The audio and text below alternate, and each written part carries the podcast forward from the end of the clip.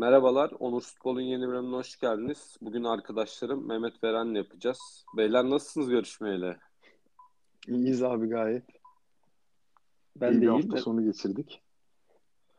Ee, yani aylardır ertelediğimiz bir petrol ofisi sosyallik hem kendi aramızda iddiamız vardı hem de Mehmet geçen sene bizim ligin birincisi olmuştu. Mehmet'e Özil formasını verdik. Uğurlu da geldi. Mehmet Özil gol attı ama Mehmet Özil diyorum ya Mesut Özil gol attı ama yani o maça sonradan değineceğiz. Beraber Beşiktaş-Trabzonspor maçını da izleme şansı bulduk. Aslında birazcık e, sosyal medyada maçla ilgili kısa videolarla bir maçla ilgili yorumlarımızı yaptık ama e, o maçla başlayalım diyorum. Yani zaten izlediğimiz kafe tam bir derbi ortamı. Yaklaşık 10 kişinin hınca hınç doldurduğu bir mekan. E, keyifli de bir maç oldu açıkçası. İzlerken hiç sıkılmadığımız, yani, şahsen benim beklentilerimi karşılayan bir maç oldu. Siz nasıl buldunuz maçı? Mehmet senle başlayalım. Eren'le de devam edelim sonra.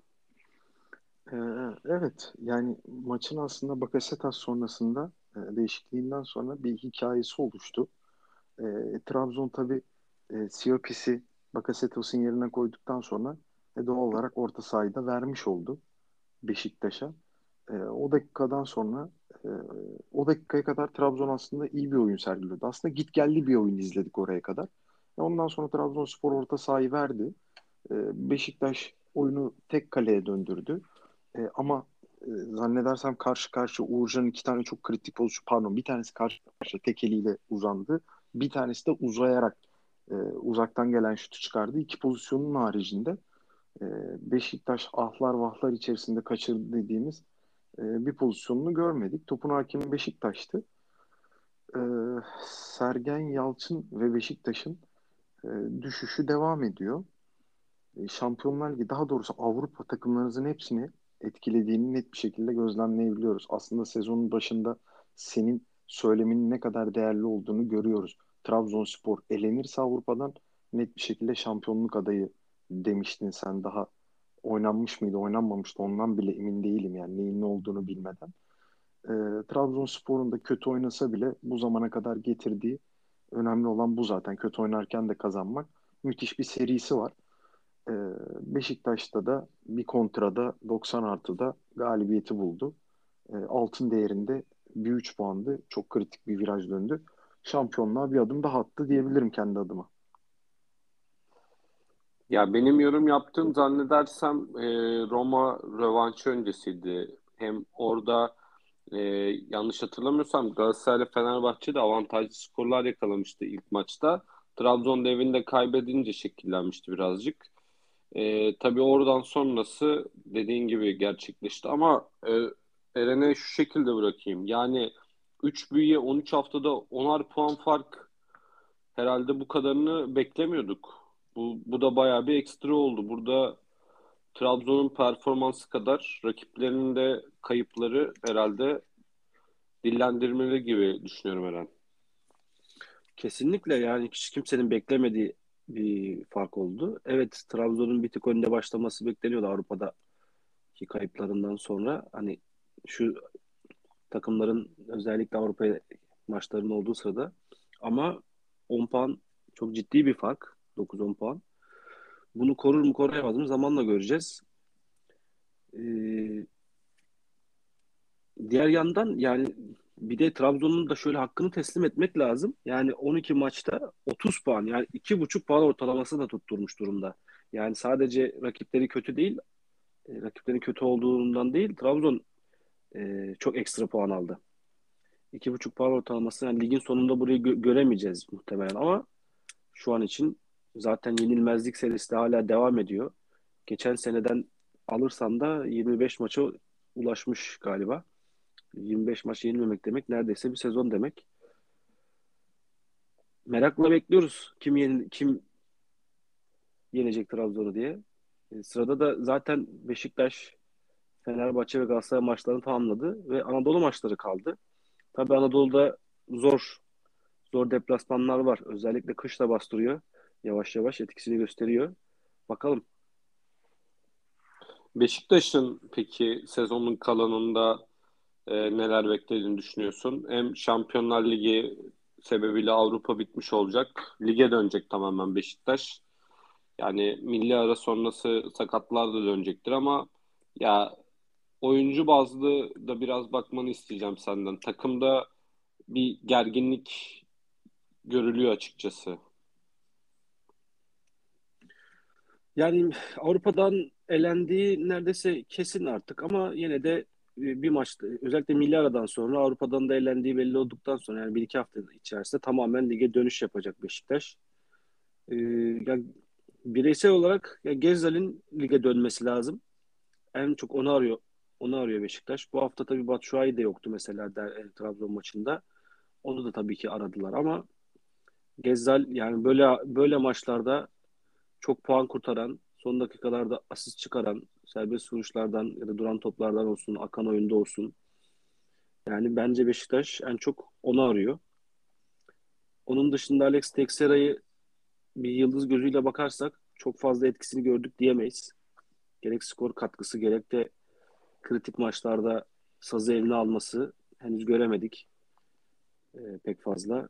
Atiba'yı çok arıyor Beşiktaş. Yani Atiba'nın olduğu maçlardaki direnci hepimiz ayakta alkışlıyorduk. Yani kaç yaşında adam gol atıyor, top çık çizgiden top çıkartıyor, top çalıyor. Her her her şeyi yapan bir Atiba vardı.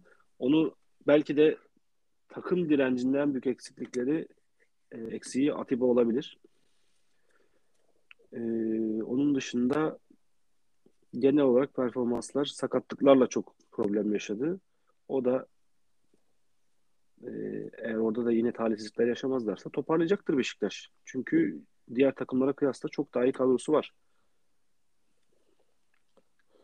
Ya kesinlikle öyle ama e, oturmayan bir kadro var. Dediğim gibi e, üç Türk sorununu Beşiktaş da yaşayacak gibi duruyor. Özellikle yani Salih'ten beklentiler çok yüksekti gelirken gördüğü kırmızı kart sonrası tamamen Sergen Yalçın'ın gözünden düşmüş durumda. Biz bu maçı Salih'i bekliyorduk açıkçası ama e, oyuncu e, başlamadı maça. E, Güven Yalçın vardı, Ersin ve Umut Meraş vardı. E, tabii Batshuayi'nin sakatlığı sonrası Kenan Karaman yerine Güven Yalçın tercihi e, beklenen bir tercihti. E, onun dışında e, Beşiktaş'ın en büyük sorunu zaten kafayı e, hayali bir komplo teorisine bağlamış olması. Ya yine bu maçtan sonra hakemle ilgili açıklamaları var. Erkan Özdamar mükemmel bir maç yönetti. Biz izlerken maçı bir Gezal'ın ayağa basma pozisyonuna penaltı demiştik. Ama orada da önce Gezal basıyor zannedersem. E, 95. dakikalık pozisyonda da hiç dağılmadı. Beşiktaşlar bir de Vida'nın bir kornerde yükselme pozisyonu penaltı falan bekliyorlar. Öyle bir penaltı şekli yok yani. E, hakem ibretlik bir maç yönetti. E, Trabzon açısından da e, beraber maçtan sonra da bir iki saat oturduğumuz için yani Bein Sports'ta maçın adamı üçlüsünde Abdülkadir Ömür'ün konmaması kadar komik bir şey yok. Abdülkadir hem fizik olarak hem oyun içi konsantre olarak e, çok üst seviyede. E, uğruna biçilen bonservislerin telaffuz edildiği dönemlerdeki gibi oynuyor. E, yani maç içinde Bakasetas kaybına rağmen Trabzon'un bu kadar dik durabilmesi İnönü deplasmanında büyük başarı. E, Abdullah Avcı da birazcık hamle olarak daha başarılı gözüktü Sergen Yalçın'a göre. Sergen Hoca birazcık özellikle senin bahsettiğin Eren Tekşehir'i oyundan almayı bence çok geciktirdi. E, Beşiktaş adına çok kritik bir kayıp. E, milli ara sonrası alınacak bir kötü sonuçla daha. Yani takımların sonuçta belli bir mağlubiyet barem var. Ligde belli yani 7-8 mağlubiyet alan takım şampiyon olamıyor. Bunun şeyi hep 6'dır, 5'tir. Buna alışkınız önceki senelerde. Yani Beşiktaş, Galatasaray ve Fenerbahçe bu kredisini çok fazla dolduruyor. Hani Trabzon'u ilerleyen noktada yakalamak nasıl olacak açıkçası çok da bilmiyorum. Derbiyle ilgili ekleyeceğiniz başka bir şey yoksa buradan direkt Fenerbahçe ve Galatasaray'a geçeceğim. Biraz da ikisini birlikte konuşmayı düşünüyorum. İsterseniz siz derbiyle ilgili ekleyeceğiniz son notlar var, sonları ekleyin. Sonra Fener Galatasaray'a geçelim. Ya ben sadece şunu soracağım, söyleyeceğim. Ee, yani Beşiktaş'ın aradığı tek oyuncu bana göre Abu Bakar. Ee, yani gerçekten Batshuayi de Abu Bakar etkisini gösteremedi. Ee, Abu Bakar'ın çok apayrı bir e, şeyi vardı. Adam geçiyordu, topu tutuyordu, kafa indiriyordu, bitiriciliği vardı, e, duvar oluyordu, her şeyi yapıyordu. Bence fazlasıyla Abu Bakar'ı arıyor Beşiktaş. Geçen seneki coşkulu oyununda son 7 haftalık süreçte Abu Bakar'ın sakatlık sürecinde hissetmedi. Ama Larin'in çok yüksek performansı ve takımın genel olarak çok yüksek bir temposu ve iyi bir oyunu söz konusuydu. E, ama e, bu Beşiktaş, bu sezonki Beşiktaş e, Abu Bakar'ı bana göre e, çok fazlasıyla arıyor. Gezal'ın da toparlayabileceğini geçen programlarda söylemiştim. İşin açıkçası düşünmüyorum. Ya Abu Bakar aradığı doğru. Yani aslında bakarsan doğru de, dediğin çok doğru. Geçen sezonun ilk haftalarına bakar, bak, baktığında Abu Bakar'ın çok öne çıktığı bir, ve ekstra puanları onun sayesinde topladığı bir Beşiktaş vardı. Sonrasında onun sakatlanmasından itibaren Abu Bakarsız Beşiktaş ne yapacak, ne yapabilir onu konuşuyorduk. Bir şekilde onu da becerebildiler ama... O süreci de galiba dediğin gibi Gezal aldı değil mi? Kritik golleriyle ve evet. oyunuyla. O son 7-8 haftayı da Gezal aldı yani. Onun bıraktığı yerden Gezzal devraldı. Ee, tabii dediğin gibi Larin'in skor katkısı Abu Bakar'ı aratmadı. Ee, bir şekilde kıvırdılar o oyunu ama şimdi iskeleti kuramayınca Batshuayi de dediğin gibi aslında çok pres yapan, çok e, bu oyuna göre bir forvet gibi gözükse de sırtı dönük oyunda biraz zayıf kalıyor. O yüzden Beşiktaş istediği özellikle Avrupa'da da zaten bunu gördü yani. Evet. Ya Mehmet'in Abu Bakar hatırlatması çok doğru oldu bence de. Gezal sezonun e, geçen sene son 10 haftasını çok iyi oynadığı için Abu Bakar'ın ilk 20-25 haftalık taşıyıcılığı unutuluyor. Zaten geçen sene Beşiktaş'ın en taşıyıcı oyuncusu kesinlikle Abu Bakar'dı bence. Programlarda da çok telaffuz ettik. Son olarak şey ekleyeceğim ben. Hani siz konuşurken e, Mehmet Ayan'ın kırmızı çizgi zamanında İnönü Stadı'nı mutluluk merkezi benzetmesi vardı. Belki kendisini bir gün programa da alırız. Bağlantılarımız kendisiyle var bir noktada. Kendimizi biraz geliştirebilirsek ilk ünlü konuğumuz olabilir. Ama şu anda o mutluluk merkezinden daha çok bir gerilim komplo merkezi var.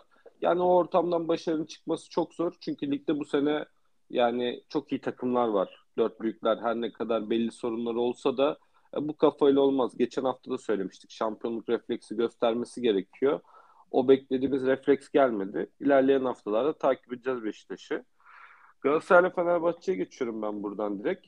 İki takım da hafta içi e, UEFA'da maçlar oynadı. Fenerbahçe Antwerp deplasmanında 3-0 kazanarak belki sezonun en iyi oyunu denebileceğimiz denebilecek bir oyun. E, ya bu iki takım da Avrupa'da olacaklar Şubat Mart aylarında. Aslında bu ne kadar iyi?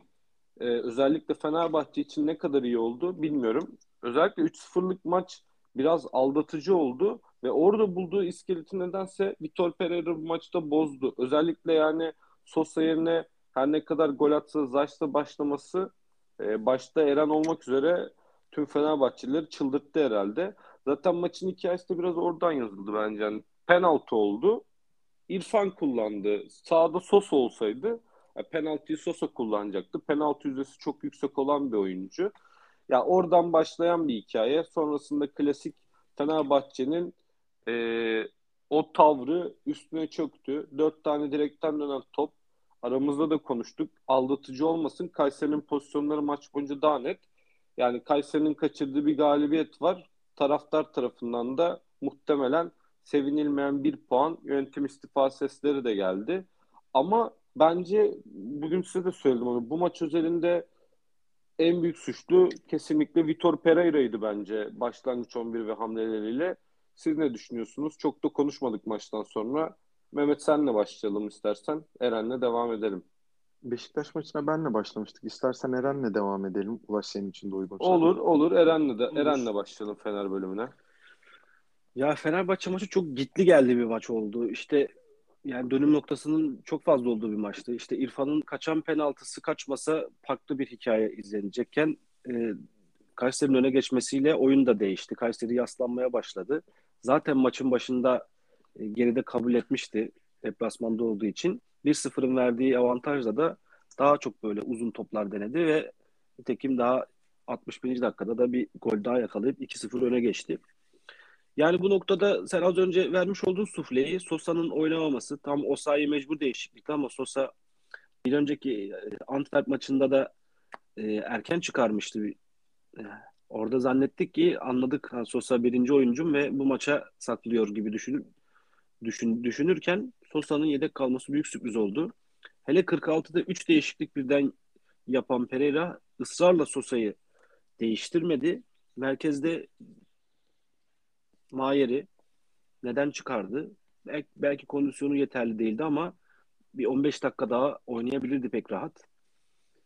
Ee, Zalai yani bir önceki maçta yine yedek bıraktı ama bu sefer de 45'te oyundan aldı. Yani neyin cezası, neyin ödülü anlayamadık. Madem cezalı yani bir mesaj vermek istedin. Neden bu maçı 11 başlattın? Neden ilk yarı sonunda çıkardın? Yani çok fazla soru var aslında Pereira'ya sorulabilecek. Yani Zayt neden 90 dakika sahada kaldı? Dökülüyordu. Yani bir ara maçı bıraktım tamamen Zayt'ı izliyorum. Arka arkaya 3-4 pasta pas hatası yaptı. Yani pozisyonunu kaybetti. Böyle ama maçta attığı golle belki bunlar unutuldu. Kendince iyi bir maç çıkarmış bile hissedebilir. Ama hiç olumlu bir maç değildi bence. Son olarak da çok fazla uzatmadan yani İrfan'ın ve Ferdi'nin oyundan çıkmasıyla Pereira'nın akıl şaşkınlığı yaşadığını falan düşünüyorum yani maç içerisinde herhalde bir an böyle gitti geldi falan bir şey oldu. Bu maçta ne yapsam daha kötü olabilir? En kötü hamlelerimi yapayım dedi herhalde. Acaba bu maçla yenilirsem kovulur bu dertten kurtulur muyum düşünmüş olabilirim Mehmet? Yani Yok sanmıyorum ya. İntihar hamlesi gibiydi yani. Çünkü maçta kim çıkmaz? İrfan'la Ferdi çıkmazdı.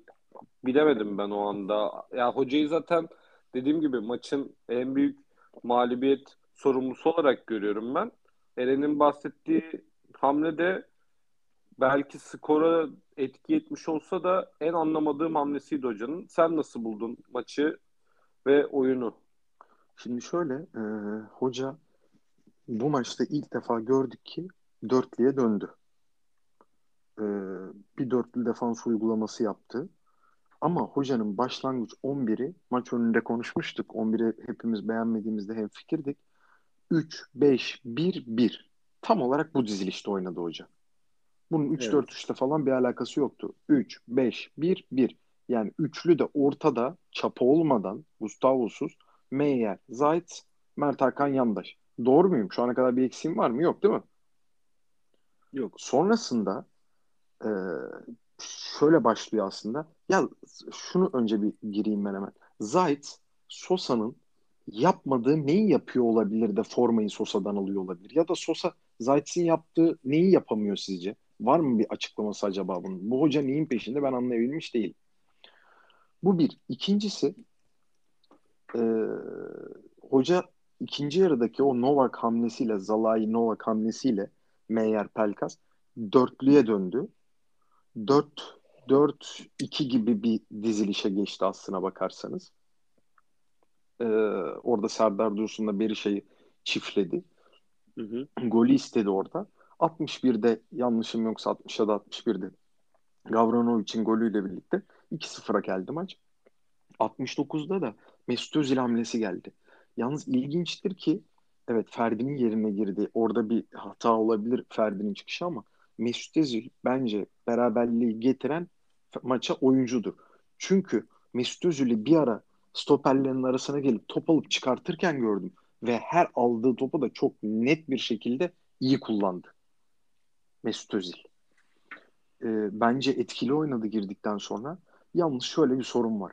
E, senin arkadaşın Ulaş Emir selam olsun ona da.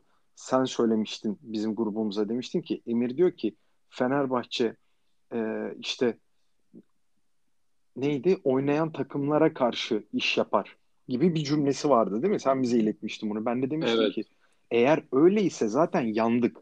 Niye? Çünkü bu ligde oynamak isteyen takım sayısı bir elin beş parmağını geçmez. Beş tane falan vardır. Zaten Fenerbahçe Ligi 5 veya 6. bitirir diye bir yorumum olmuştu hatırlarsan. Gerçekten öyleymiş.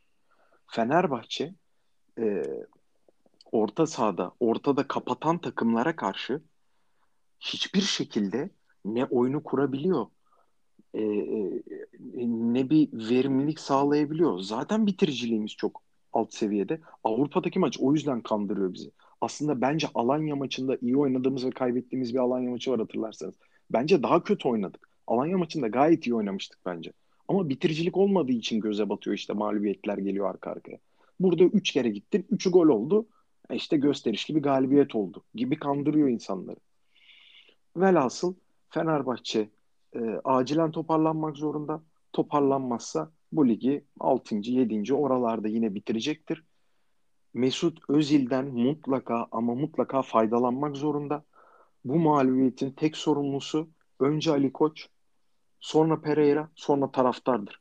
Abi taraftar hiç o bildiğimiz Fenerbahçe taraftarı falan değil. Nesil gençleştikçe artık şaşırıyor. Ne sahaya destek var ne bir şey var. Bu arada size ince bir şey gö- e, söyleyeyim.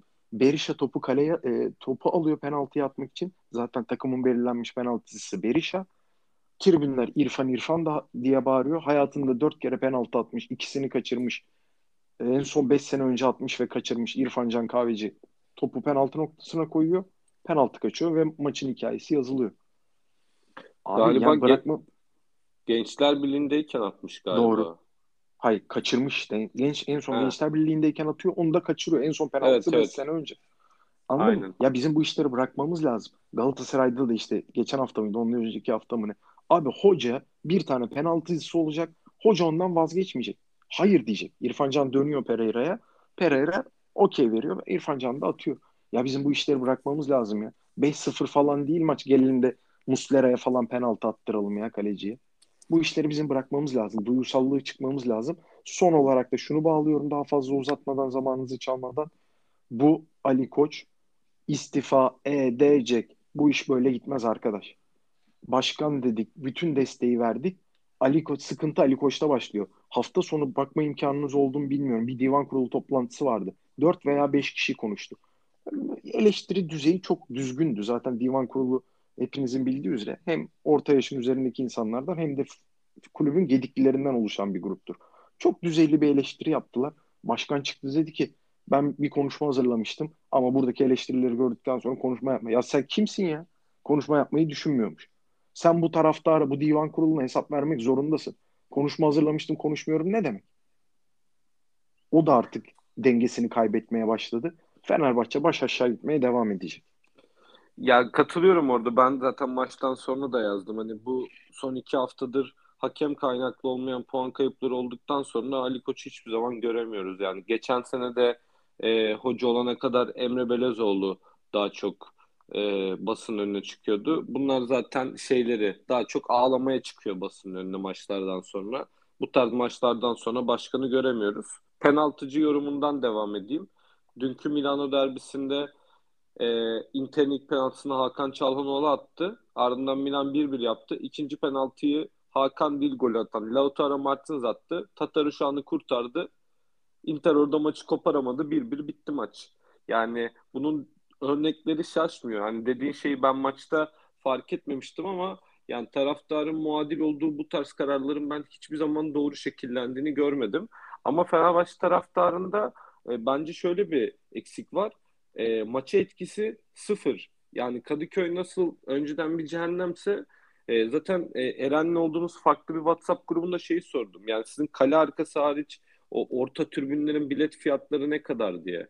İnanılmaz boş yani. Biz cumartesi günü e, kendi aramızda buluştuğumuzda e, Fenerbahçe stadı çok çok merkezi bir yerde değil sonuçta ama Mehmet'le e, Mehmet'in sosyallik formasını almaya gittiğimizde Feneryum'da 15-20 kişi vardı. Almanı, Arabı, işte Fransız turist falan da gördük. Yani enteresan bir kitle hafta sonu o saatte havanın da soğuk olduğu bir gün Feneryum'a gidiyor ama taraftar maça gitmiyor. bunun sebebi de Ali Koç ve e, yönetimi.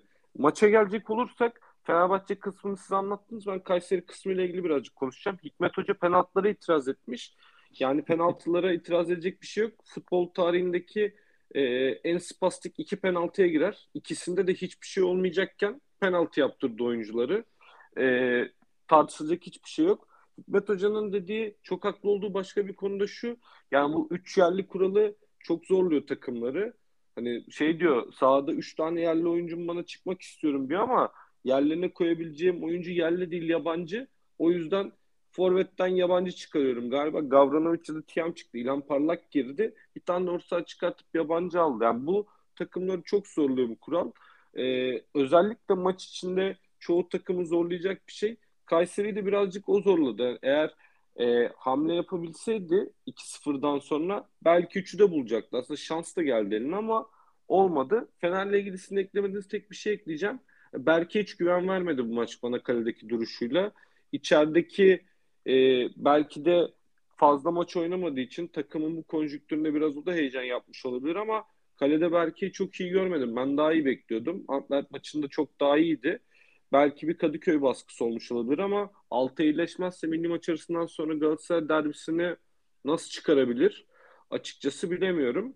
Ee, son olarak ekleyeceğim şey Fenerbahçeliler aldanmasınlar. Dört tane direkten dönen topa. Penaltıları çıkartınca Kayseri'nin gol beklentisi Fenerbahçe'den yaklaşık bir gol bir daha fazla. Yani çok ekstra vuruşlardı.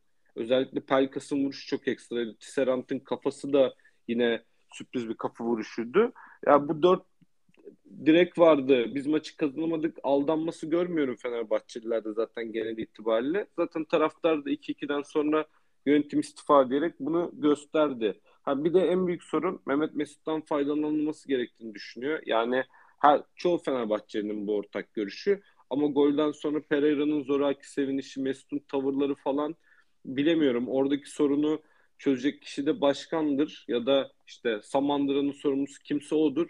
Ama maalesef öyle bir profil gözükmüyor Fenerbahçeliler adına. Ee, bilmiyorum yani milli aradan sonraki Galatasaray derbisi ya Galatasaray'ı bozmayacaktır hiçbir skor ama Fenerbahçe kazanamadığı takdirde neler olacağını isterseniz kısaca bir Galatasaray bölümünü konuşup ardından biraz da derbiyi konuşur. Kapatırız programı. Ben hızlıca gireyim Galatasaray maçını size bırakacağım direkt. Hocanın kadro seçimi inanılmaz yanlıştı. Hem Babel hem Emre Kılınç. Bana nolta bir kesik ver, yapmış Ömer Bayram'la. Onu anlayabiliyorum. Ya Far, Farioli de yanlış bir kadro çıkarmıştı bence. Özellikle Bertolacci'nin yedek olması hafta içi çıkan Galatasaray transfer dedikodularıyla bence bağlantılı olabilir. Çünkü medyaya bu tarz bir iki haber düşmüştü. Yani ligde 6 gol atan bir 8 numaranın yedek kalması bana çok garip geldi böyle bir hedef maçta. Yani yerine oynayan oyuncular da öyle ahım bir oyuncu kadrosu yoktu. Bertolaç da girdikten bir dakika sonra golünü attı Emre Kılıç'ın hatasıyla. Fatih Terim sonra riskler aldı. Belli bir şişirme oyununa yıkarak oyunu pas pasa bırakıp yani karambol golüyle beraberlik geldi. Açıkçası birazcık lokomotif deplasmanı gibi oynamayı planlıyordu hoca bence. Son 20 dakikaya işte Morutzan, Mustafa hamlelerini yaparaktan maça müdahale etmeyi planlıyordu. Olmadı. Yani Galatasaray bu tarz puanları çok kaybediyor bu sene. Ligde özellikle. Ee, ileride arayacaktır. Galatasaray sonuçta işte yönetiminin tar- hocasını eleştirdiğimiz Fenerbahçe ile bir puan mı var aramızda? Aynı puanda mıyız? Aynı durumdayız yani. E, derbi öncesi Galatasaray'da da kritik bir kayıp oldu ama Karagümrük maçı ligin iyi takımlarından biriydi. Beklenenin çok altı bir maç oldu. E, hocanın da artık özellikle yani Babel ve Emre Kılıç'tan vazgeçmesi gerekiyor sanki. Siz ne düşünüyorsunuz bilmiyorum. Mesela ben Taylan'ı görmeyince şaşırdım bu maç. Evet ama Taylan'ın zaten e, bu sezon e, geçen sezon başlangıcındaki performansı veremediği ortada zaten. E, ama şöyle bir şey var. Hocayı ben nasıl Pereira'yı Sergen Yalçın'ı eleştiriyorsak özellikle Fenerbahçe Teknik Direktörü'nün medya yerden yere vururken Fatih Terim'in medyasını çok iyi kullandığını bu noktada görebiliyorum. Bence Galatasaraylı taraftarları da yanıltan Avrupa'daki gelen başarı oluyor bu noktada. Fenerbahçe ne kadar kötüyse bana göre Galatasaray'da o kadar kötü. Zaten bunu puan durumuna baktığımızda da görebiliyoruz. Aralarında bir puan fark var. Galatasaray bu puanları daha kaybetmeye çok fazlasıyla devam edecek. Ee, Fatih Terim'i de zaten biraz önce söylerken orta sahayı kapattığında e, Fenerbahçe'ye karşı kapandığında Fenerbahçe açamıyor dediğimde bana göre aynı şey Galatasaray için de geçerli. Galatasaray'a top oynamaya gelmiş bir takım varsa aynı Fenerbahçe gibi düşünüyorum. Galatasaray'da oyununu ortaya koyabiliyor. Ama o da yaratıcılığa kaldığında, top oynamaya kaldığında bence o da kilidi açamıyor. Ki zaten görüyoruz açamadığını. E, Fatih Terim maç sonrasındaki röportajında e, kendi hediye ettiğimiz bir golle 1-0 mağlup duruma düştük dedi. Çok haklı. Ama Galatasaray'ın attığı golde Karagümrük'ün hediye ettiği bir gol oldu. İki, iki tane karşılıklı aynı hatanın yapıldığı e, ortada geçen bir maçtı. Ben Karagümrük'ün daha baskılı oynayacağını, daha topa hakim oynayacağını, Galatasaray'ın da Avrupa taktiğiyle, Avrupa'da başarılı olduğu taktikle oynayıp bekleyip e, defans arkasına koşu atarak skora gideceğini, sonuca gideceğini düşünüyordum. Pek beklediğim gibi işin açıkçası maç geçmedi. E, yalnız son olarak da şuraya değinip pası Eren'e atacağım. 20. dakikada e, şeyin Karagümrük'ün sağ stoperi Burak Bekiroğlu'ydu galiba soyadı. Burak Bekiroğlu sakatlanıyor. Ve yerine kim geçiyor arkadaşlar? Stopere. Dikkat Biglia. ettiniz mi? Biglia. Borini. Biglia geçti. Biglia. Biglia Pardon geçti. pardon pardon pardon. Biglia geçiyor abi. Yani Karagümrük'ün e, pas bağlantısının bu kadar zayıf olmasının en önemli nedenlerinden bir tanesi de buydu. Bu bir. İkinci söyleyeceğim ve geleceğim nokta ise Fatih Terim üzerinden. Abi Biglia stopere geçmiş. Halil'le ne işin var senin ya?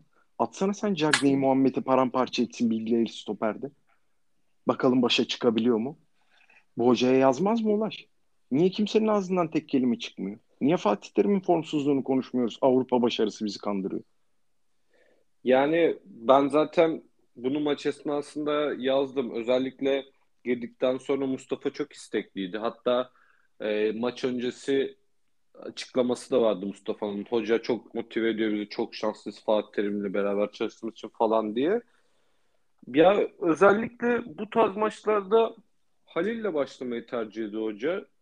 Bilemiyorum. Lokomotiv maçında da Halil'le oynamıştı. Karar veremiyordu ama bence Galatasaray'ın böyle bir şampiyonluk hedefi varsa Muhammed'i oraya sabitlemesi gerekecek. Çünkü gol yapamıyor yani Halil en temelde. Yani Muhammed'in sonuçta bir e, gol becerisi var. Her ne kadar formsuz dönemleri olmuş olsa da.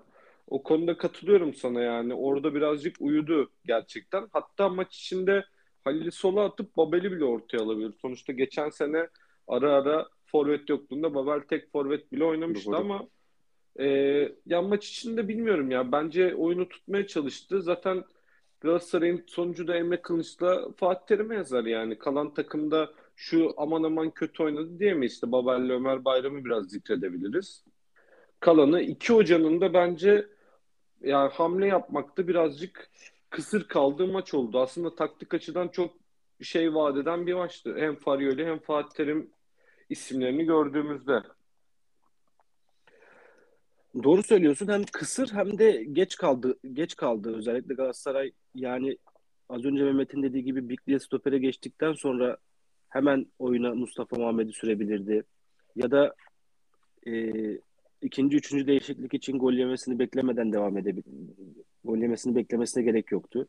Çünkü zorlanıyordu pozisyon bulmakta. Özellikle ilk yarı tamamen Karagümrük uyuttu yani.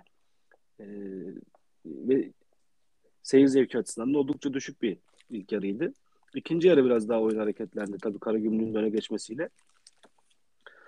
Yani burada bir diğer e, üç Türk mağduru da Karagümrük. Yani bu TFF'nin koymuş olduğu bu kural sayesinde Adnan Uğur adlı arkadaşımız bir Galatasaray maçı görmüş oldu. E, kuralın Türk futboluna kazandırdığı küçük bir katkı daha. Yani onu birazcık zaten Kayseri maçında zikretme sebebim de oydu. Karagümrük'ün işte tamamen taktiksel yapısını bozan bir gelişme oldu. Ee, takımları çok zorluyor. Yani e, buradan ufak isterseniz bir derbi de konuşalım hazır. Yani bence Galatasaray Karagümrük maçı çok uzun uzadıya konuşulacak bir şey değil. Milli maç dönüşü direkt Ben derbiyle... bir şey sana söyleyecektim de bitirmeden. Tabii.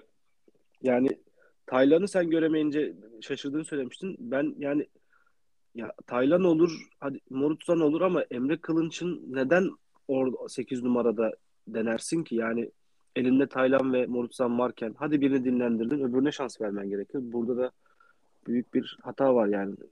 Pozisyon dışında hem Emre'nin de taraftarın önüne atmış oluyorsun kötü performans sergilemesini sergile, sergileyerek hem de takımı negatif yönde katkı olmuş oluyor. Bazen ama hoca böyle şeyler yapıyor. Yani maç 4'te başladı. 4'ü 10 geçe Emre Kılıç trending topik olmuştu yani Twitter'da. Bir yandan akış takip ediyordum.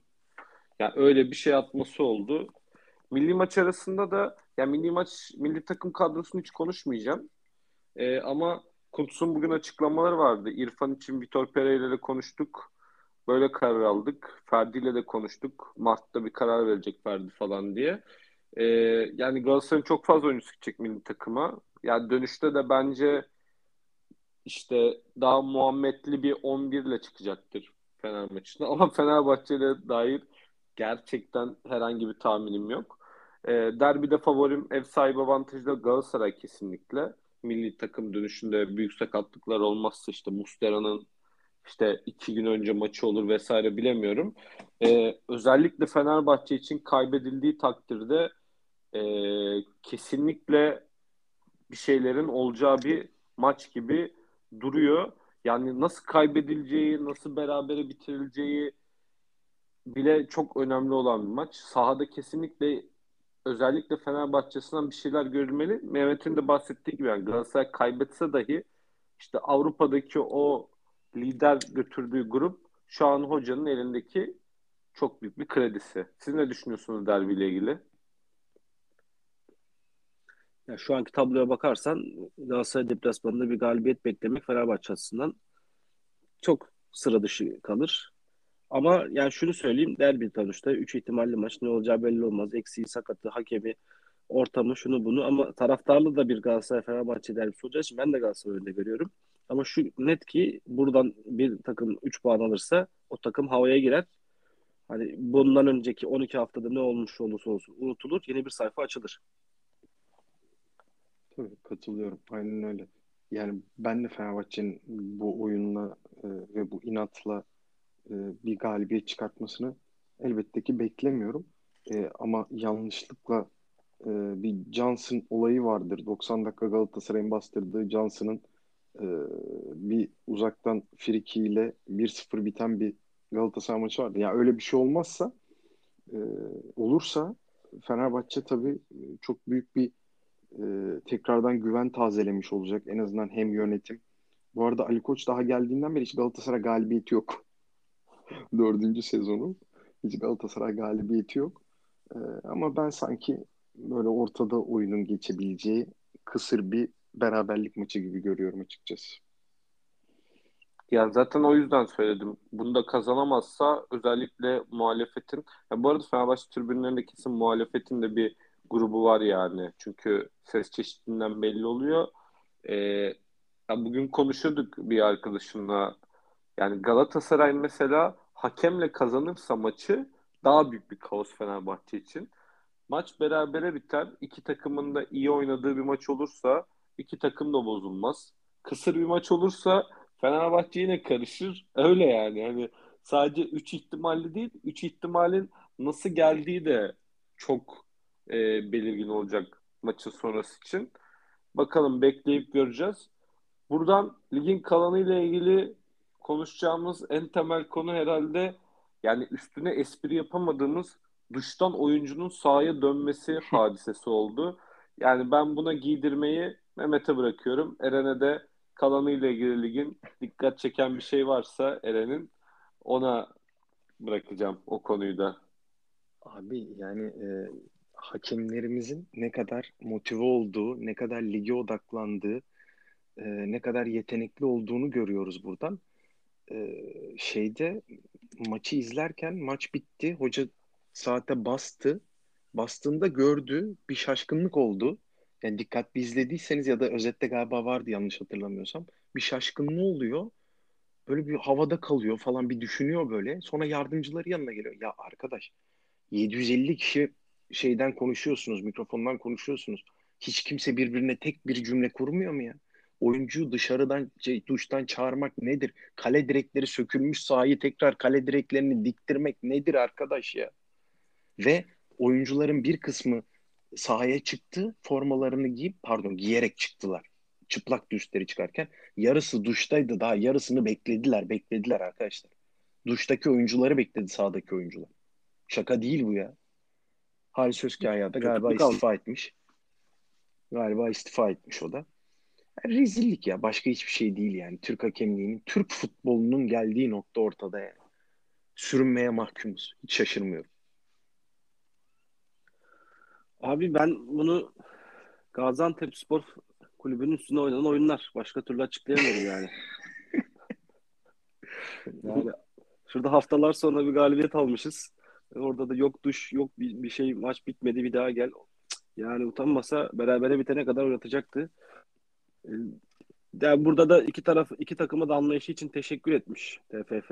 iki takım hocasına da. Ulan maç 2-0 olmasa Kasımpaşa 10 kişi olmasa sen o zaman seyretseydin filmi yani. Tabii aynen. bir, bir, yani şu an tamamen iki, taraf için de skor artık kabul edilebilir durumda olduğu için böyle oldu. Yani bu dua etsin ki böyle bir maçta oldu yani. Rahat bir maçta oldu değil mi Eren? Çok haklısın evet. aslında. Yoksa o düdüğü alırlardı yani. Abi, Abi bir şey çok kısa bir şey ekleyeceğim maç. Bir de şöyle bir mallık oldu. Döndüler. Hoca düdüğü çaldı. Maç başladı. Orta sahadan kaleciye geri pas oldu. İlk pozisyonda kaleci topu geri pası tuttu. Bak ilk pozisyonda duştan çıktıklarında. Ya. ya öyle başladı böyle devam etti. İnanamazsınız ya bu saçmalıklar silsilesine. Geri pası tuttu orta sahadan kaleciye. çok iyiydi, çok iyiydi. Pardon Ulaş böldüm seni. Yok yok iyi oldu. Ben o kısımları izlememiştim. Ben de TFF'nin teşekkürle ilgili Erol Bulut maçtan sonra sorun değil insanlık hali böyle şeyler olur diye açıklama yaptı. Erol Bulut'a özel teşekkür etmişler. Yani bir hafta önce Galatasaray deplasmanında Erol Bulut hiçbir şey oynamadığı maçtan sonra hakemlere ver yansın etmişti yani. Tamamen skorla alakalı. Yani bari utanma olur insan. Direkt isim ismen teşekkür etmez yani. Hani büyük bir rezalet. Ben maçı izlemiyordum ama olay olduktan sonra bir özet sonrasında e, yayınları takip ettim. Gerçekten insanların üstüne şaka üretemeyeceği seviyelerde komik bir durumdur. Kalanıyla ilgili de yani Eren memleketçilik yaptı ben de yapayım. Sivas Giresunspor e, inanılmaz kötü bir maç oldu.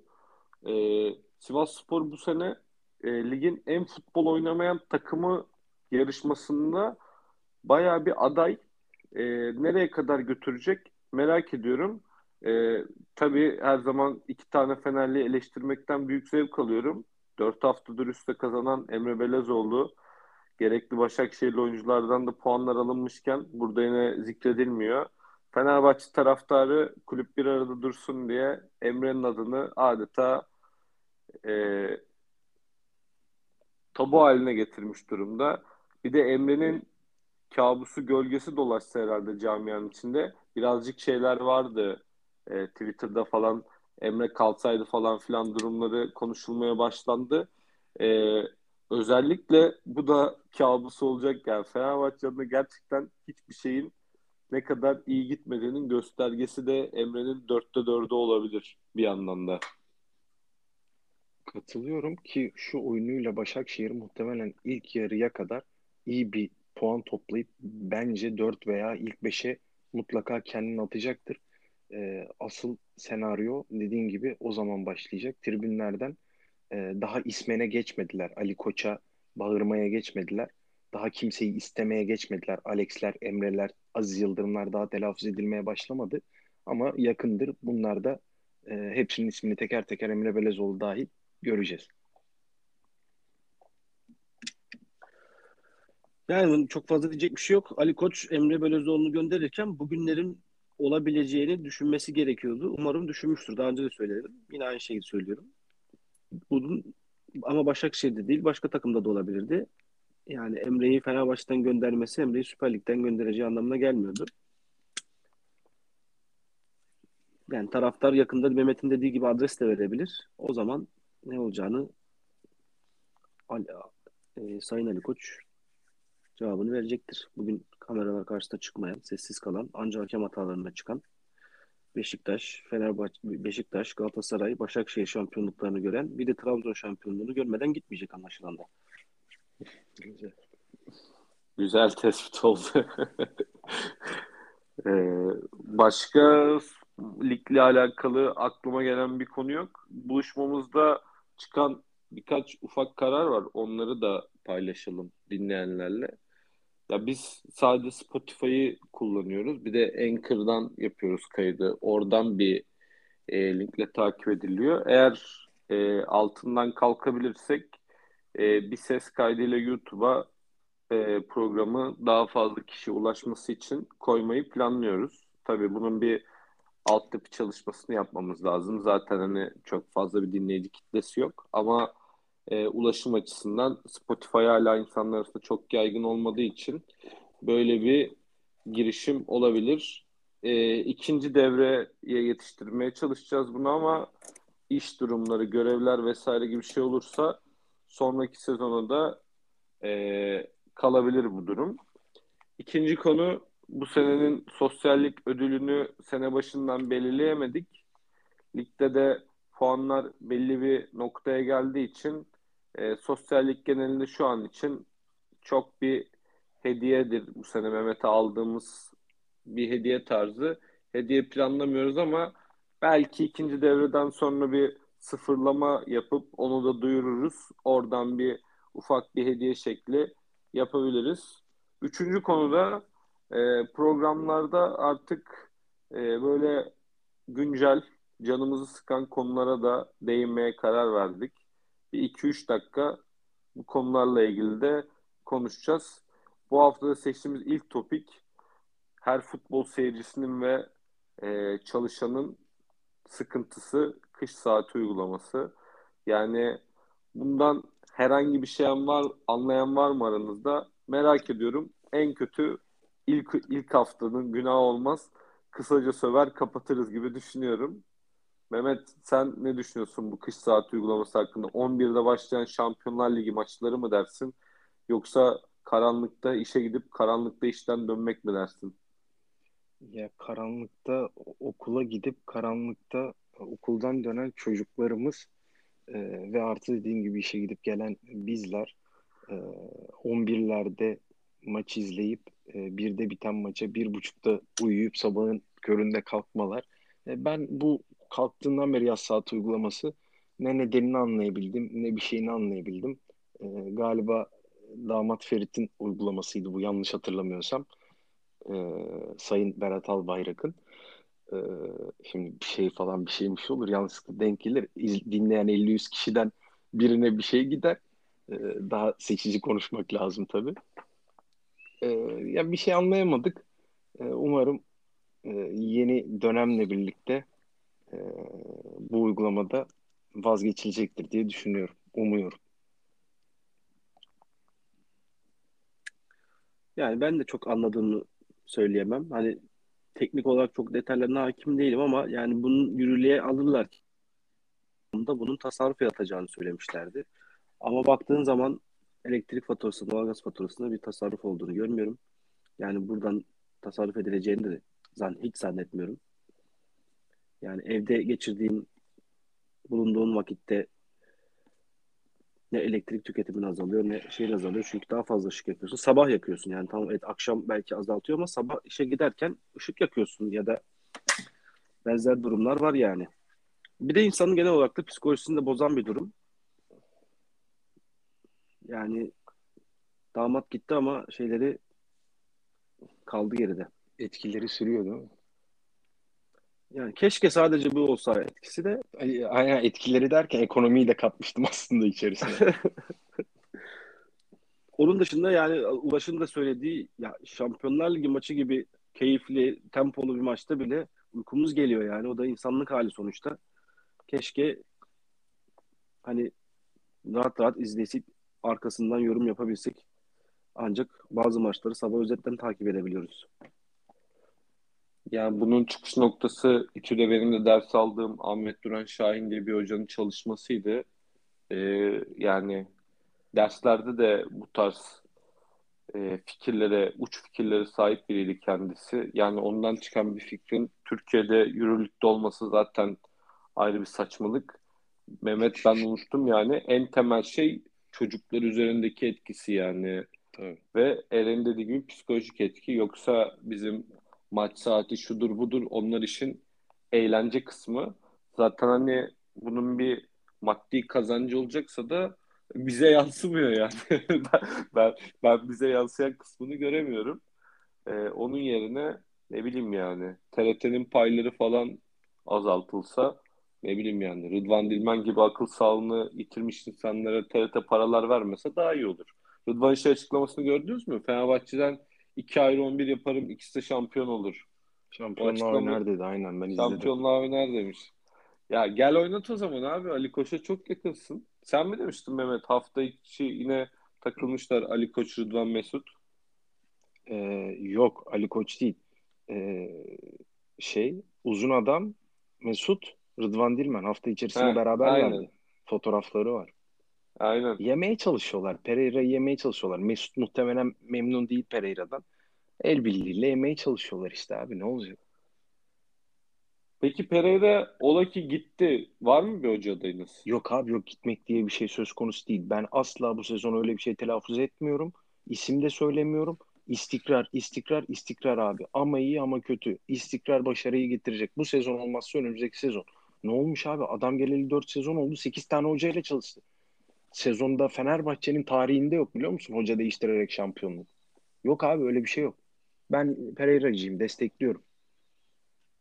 Duruşundan dolayı tebrik ediyorum seni. Eyvallah. Ben de katılıyorum Mehmet'e. Ders derslerimizi aldık yani konularda. Tabii canım. Evet. Ya başka takımlara baktığında var. Ee, yani çok yakın zamanda devre arasında liderken e, neydi o şey İtalyan hoca Tudor'u mu göndermişti? Evet.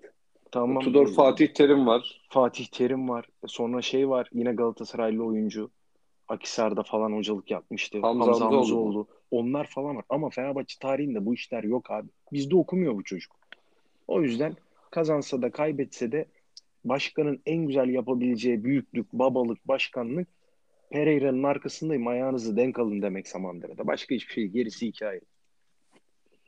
Katılıyorum ben de. Yani bunu yapması yeterli olacaktır en azından kısa vadede.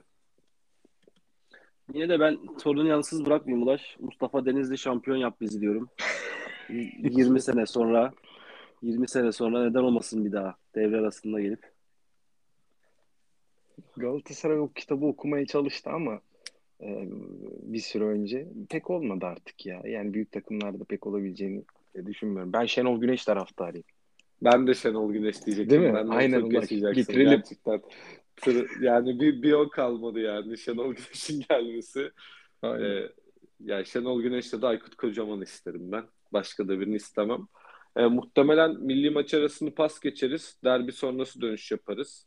Ee, yani milli takımla ilgili de kısa bir şey ekleyip kapatacağım. 50 dakikayı buldu program yine. 30 dakika diye girdik. Ben rica ediyorum bir daha program dakikası konuşmayalım. Yani Şenol Güneş öyle bir şey bıraktı ki Kuntz'a ben şu an kimlerle oynayacağımızı dahi bilmiyorum. Özellikle işte Letonya beraberliğiyle başlayan ardından Avrupa Şampiyonası sonrasında devam eden Karadağ maçları, Hollanda hezimeti derken yani ülke olarak nasıl 6 ayda bizim çocuklardan yani ben şahsen bizim çocuklar kafasında bir insandım ama yani dediğim gibi kimle oynayacağımızı bilmiyorum. Galiba bir Norveç deplasmanımız var. Diğer maçı bilmiyorum mesela. Kimlerle oynayacağız bilmiyorum. Öyle bir hale geldik. Ya emeğe geçen Nihat Özdemir, Şenol Güneş. Tebrik ediyorum yani. Başka diyecek bir şey yok orada da. Yani evet çok fazla bir beklentimiz kalmadı kalan maçlarda. Hani iki maçı da kazanıp işte diğer takımın kaybetmesini, öbürünün öbürünü avarajla fey olmasını beklediğimiz bir grup yine grup şeyi e, yine karikatür, karikatürü bekliyoruz yine var ya öyle bir karikatür. Aynen, Aynen. muhtemelen sıradaki işte Cebel Tarık'ı muhtemelen yeneceğiz. Arkasından o karikatürler gelmeye başlayacak. Sonrasında muhtemelen yani ikinci olsadın bile iki tane e, playoff oynayacağın için oradan da katılman oldukça zor. Orada ki gruptan çok daha zor takımlar gelecek. Her diğer gruplarda ikinci olabilmiş takımlar. O yüzden hani sadece bir umut daha olur bir tecrübe daha olur en fazla. ikinci ol, olmak da bir şey kazandırmayacak. O yüzden beklentiyi düşük tutmakta fayda var. Ben bu denklemi sevdim. Biz buradan gideriz. Bizim sevdiğimiz denklemler. evet. Gerçekten öyle sever. Senin anlattığın gibi karışıksa durum Türkiye buradan yürür deyip programı kapatıyorum. Ağzına sağlık. Ee, muhtemelen derbiden sonraki hafta görüşmek üzere diyelim. Hoşçakalın. Ben çok kısa bir şey ekleyeyim hemen kapatalım. Ee, bu hafta sonu e, sizi ifşa etmem gerekiyormuş. Geçen hafta ifşa etmiştim. Hem e, forma hediyemi aldınız hem kendi aramızda girmiş olduğum iddiayı e, sağladınız. E, hem sizleri çok özlemişim hem de e, kazandığım iddiayı aldım. E, sizlere de çok teşekkür ediyorum arkadaşlar. Bu arada bizi sürekli dinleyen, destekleyen, fikirleriyle destek veren e, yol arkadaşı olduğumuz e, Burak abiye de Burak Bilgiç'e de e, buradan selam olsun. Ağzınıza sağlık. Çok güzel program oldu arkadaşlar. Bizden de selamlar. Görüşürüz. Maç izleyeceklere ben de bir reklam yapayım. Nan Cadde adlı mekanı tavsiye ediyorum. Tam bir maç ortamı. Bu deneyimi yaşamadan bu hayattan göçmeyin. Pandemi şartlarında bomboş bir mekan. Ama gitmeden her ihtimale karşı telefonunuzu bir Selçuk Spor, Net Spor, Milano Bet TV bu uygulamaları açarak kendinize bir B planı yaratın. Sonrasında keyif alacaksınız. Ağzınıza sağlık beyler. Görüşürüz haftaya.